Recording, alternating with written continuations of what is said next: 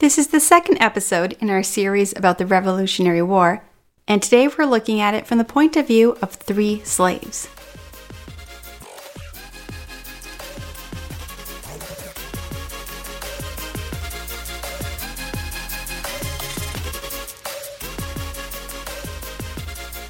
Welcome back to Church History. Sorry this podcast is coming late. I'm really busy helping other podcasters.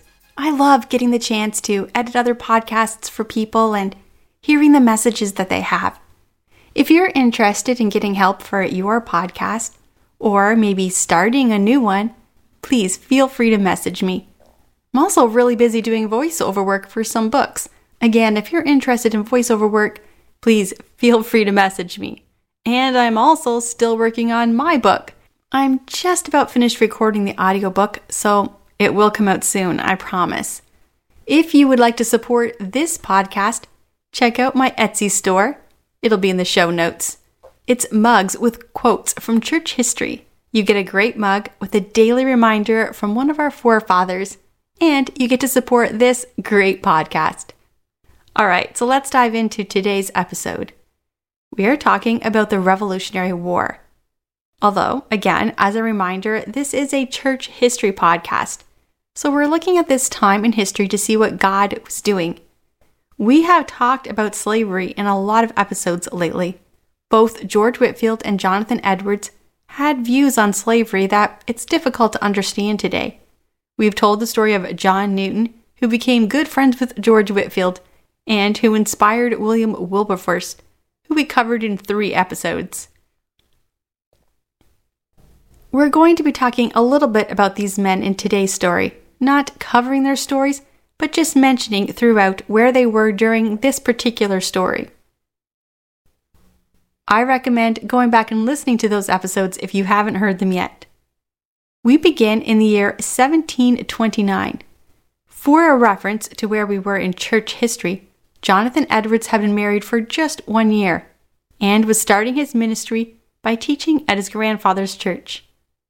But our story doesn't start in the Americas, it starts in the savannas of West Africa.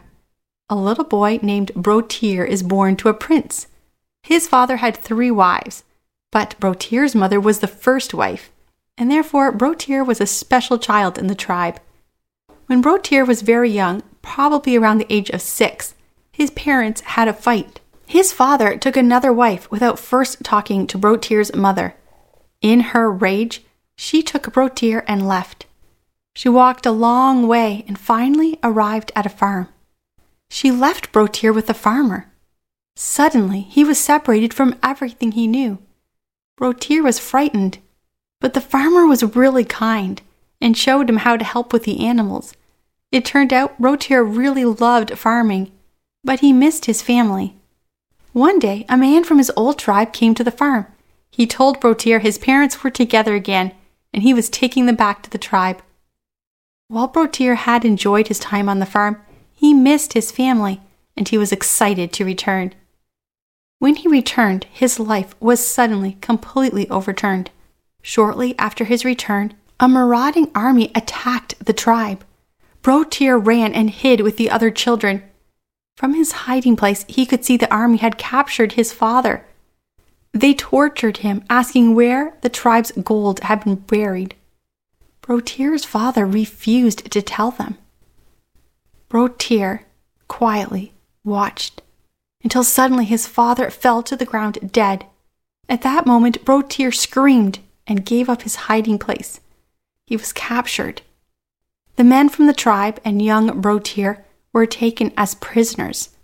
They were marched all the way to what is today Ghana and then put into a large white rock building. Broteer didn't know it, but he had just been sold and was now a slave. A few days later, the men and Broteer, along with the rest of the people who were being held in this large building, were taken to a ship called the Charming Susanna. They were pushed down to the bottom of the ship as Broteer entered the bottom of the ship, he was terrified. A smell he could not understand hit him. He could see chains and boxes. Each person was placed into a boxed area, and they had chains put on them. There was no place to go to the bathroom or throw up. as the prisoners' bodies adjusted to the sway of the boat. They sat in their own fluids. After a short time, people became extremely sick. Smallpox broke out on the ship. Those who were seen as having smallpox were thrown overboard to stop the spread. They finally arrived at a dock. They were taken off and the prisoners were branded and stripped. But suddenly a man came and took Broteer before he was branded. His name was George Mumford. George Mumford put Broteer back on the boat. But instead of the bottom area, he was taken to a different area, closer to where George Mumford stayed. Broteer could not understand what was happening. What had happened was that George Mumford saw something in young Broteer, and he decided to buy him for himself. He used his bargaining stash of liquor to buy him. A bargaining stash at that time was called your venture. Sir George Mumford started calling Broteer his venture. And from that day forward, Venture was his name. Venture didn't realize it, but his life had been spared. The boat had landed in the Bahamas, and the slaves were sold to work in the sugar fields. Most didn't live more than two years under the conditions there. Venture traveled the rest of the way in a little bit more comfort. George Mumford had plans for Venture, and it was in his best interest to be alive and healthy. They arrived in New England, and Venture was left with George Mumford's sister. He was taught how to speak English, how to dress English, the proper way to eat and walk and talk. He learned quickly and was soon speaking English and acting like a proper little Englishman. When George Mumford returned to pick up Venture, George was happy at the progress Venture had made. He took Venture and brought him to live at his home on his farm. There, Venture met his daughter Elizabeth and they became best friends. These were actually happy years. Venture had not quite yet grasped the reality of his life. As a young teen, he lived on the farm, hung out with Elizabeth, and life seemed fairly good. It was during this time that George Whitefield came to America, to the Georgia area, and set up his orphanage. Jonathan Edwards was preaching that slave owners needed to take proper care of slaves and remember that they were all people made by God. He was preaching that churches need to be open to both slave and free, and that all were brothers and sisters in Christ. We talked about the contradictions of this type of sermon during our episode on Jonathan Edwards. But it is important to note that this was at the very start of the Great Awakening. Most of the people in the Americas at this time had walked away from God. It had become a place of violence and sin. The slave issue changed radically in 1738 when 80 slaves revolted in South Carolina and a battle ended with 44 black men dead and 21 white men dead. People began to fear that the slaves may rise up and kill the white man. In 1741, a fire spread through New York. People began to blame it on a slave uprising, although there was never any evidence for that. 31 slaves and 4 white men were hung or burned alive. One man took up to 10 hours to die in the fire. It was brutal. People were afraid. The slaves were afraid for clearly obvious reasons, but also white people were afraid that slaves were going to revolt.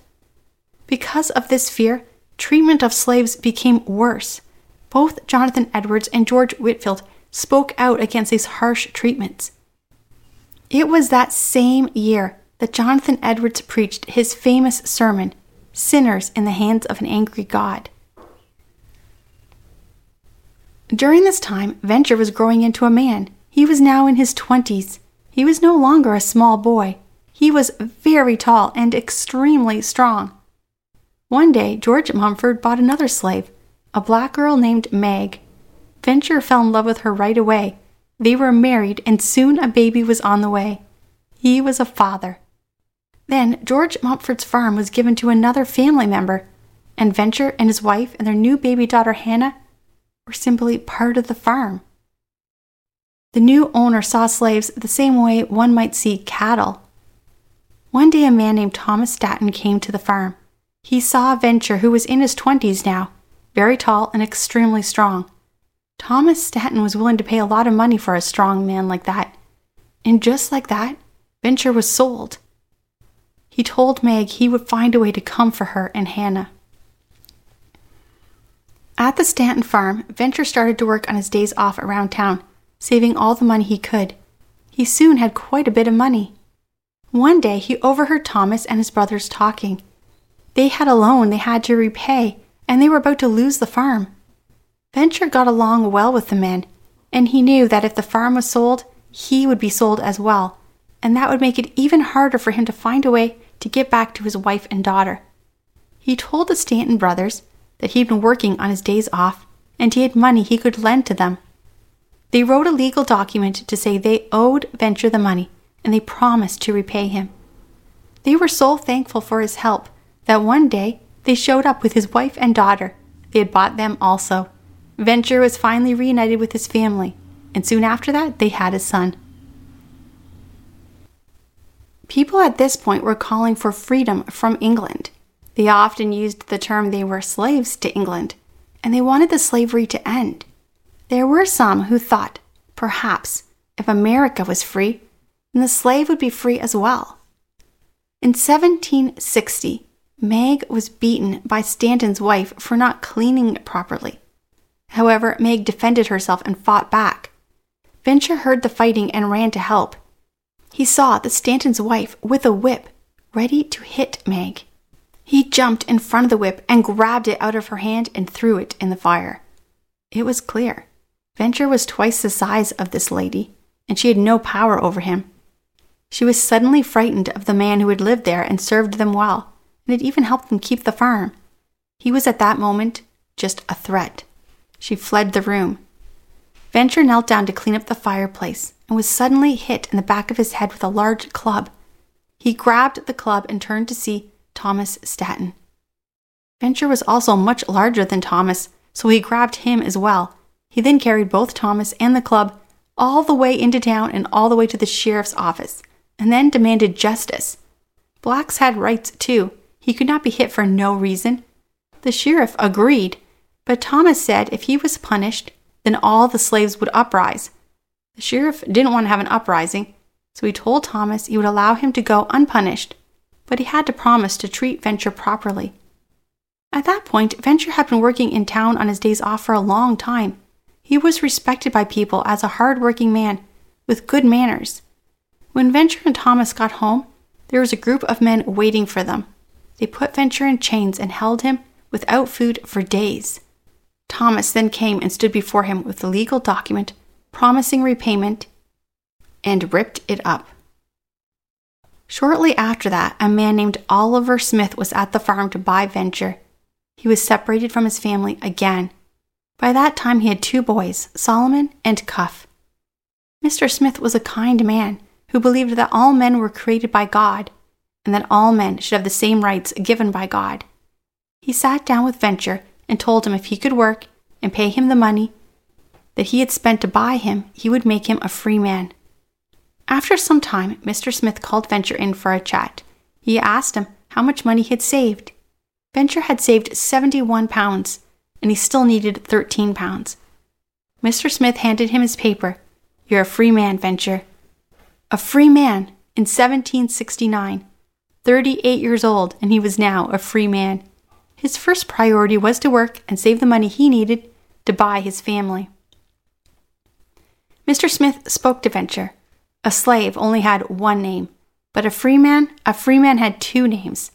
Some freed slaves used the name Freeman as their last name, but other slaves, like Venture, who had good relationships with their owners, took their last name.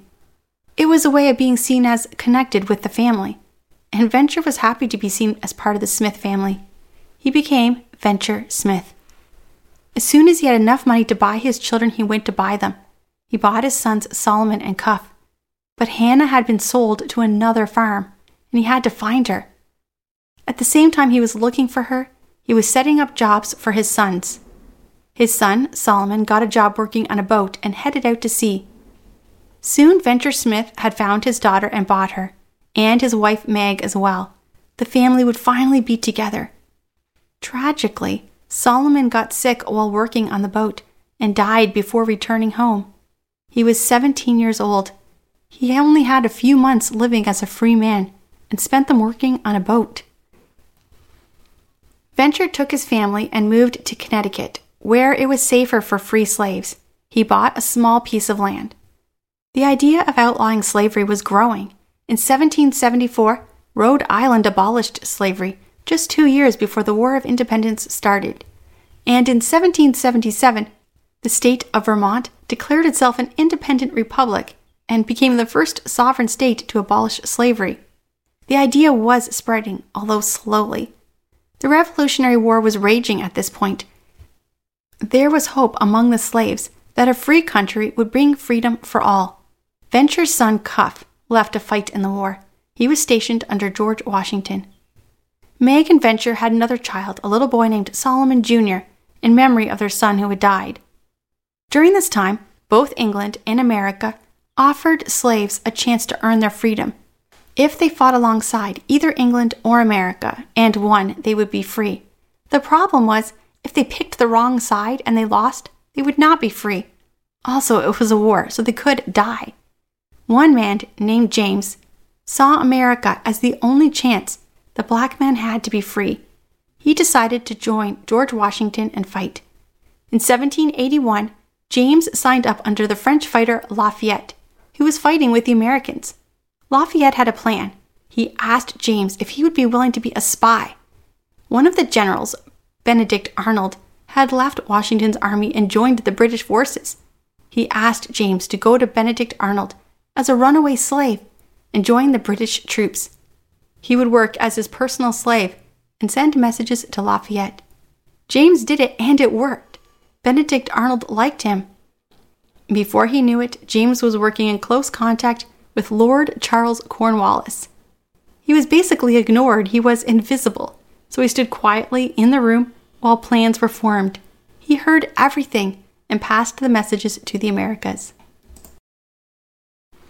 It was James' message that helped the Americans win the Battle of Yorktown, which was the same battle that won the war and created the United States of America. Cuff Smith also fought in that same battle. At first, James was not given his freedom since he had signed up under Britain and not under the Americas. But Lafayette fought for James to get his freedom, and James became a free man, James Lafayette. Cuff Smith also returned to his home by the end of the war, Venture had bought most of the land around his home. He had 150 acres and was one of the largest landowners.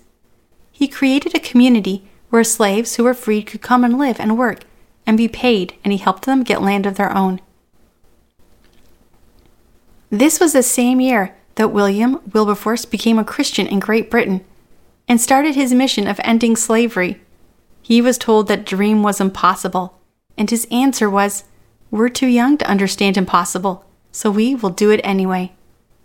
The call for the end of the slave trade in England was coming from the Whitefield brothers and the preacher John Newton and now William Wilberforce. In America, there had been a dream and a hope for a free country, and that that free country would mean freedom for all. But very quickly, it was clear the fight for freedom was only just starting. In Connecticut, where Venture Smith lived with his family, they passed a law freeing slaves, but only those born after the law came into place, and only once they turned 25. A woman named Bet decided to take matters into her own hands. She would use the words of the Declaration of Independence and win her freedom. Bet had been born a slave in 1744 and at the age of seven was given as a gift to Hannah and John Ashley for their marriage. She lived with them and grew up and married and had a daughter of her own. Her husband fought in the Revolutionary War as a way to earn their freedom, but he died in the war. Bet never got along with Hannah, who was a very strict Dutch woman. One day, Hannah was beating a young slave girl with a shovel from the fire. Bet jumped in front of her and took the hit. She was left with a horrible gaping wound. Shortly after this incident, Hannah and John Ashley were hosting a party full of very important people. Bet served them food, but purposely refused to cover her wounds. People would see her and ask what happened.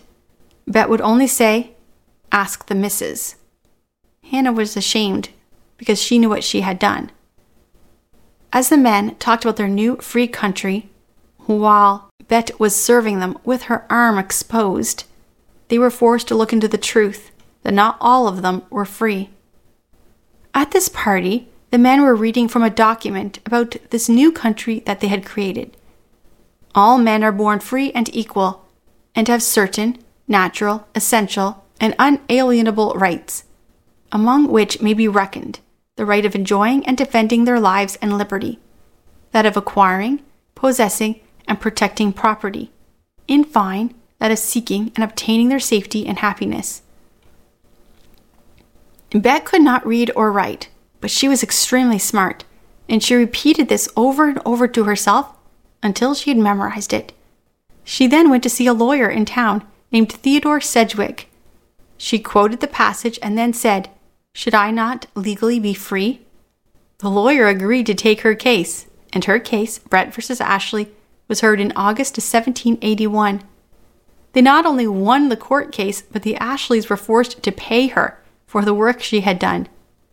She became Elizabeth Freeman, and her lawyer, Theodore Sedgwick, hired her to work for him. And later, her daughter became a well known author who wrote her story.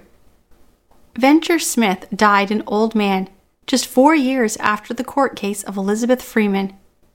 Three years after his death, the slave trade became illegal, and no more slaves would take the long trip that Broteer had taken as a child while becoming Venture. 55 years after Venture Smith's death, Abraham Lincoln became the president. While slavery didn't end with the creation of America, the end of slavery started. It would take a generation to rise up and fight, but the end would come. We're going to spend more time on these stories in later episodes. In our next episode in the Revolutionary War series, we're going to be covering the life of the Adams family. We're going to ask the question that is debated often Were they Christians or deists?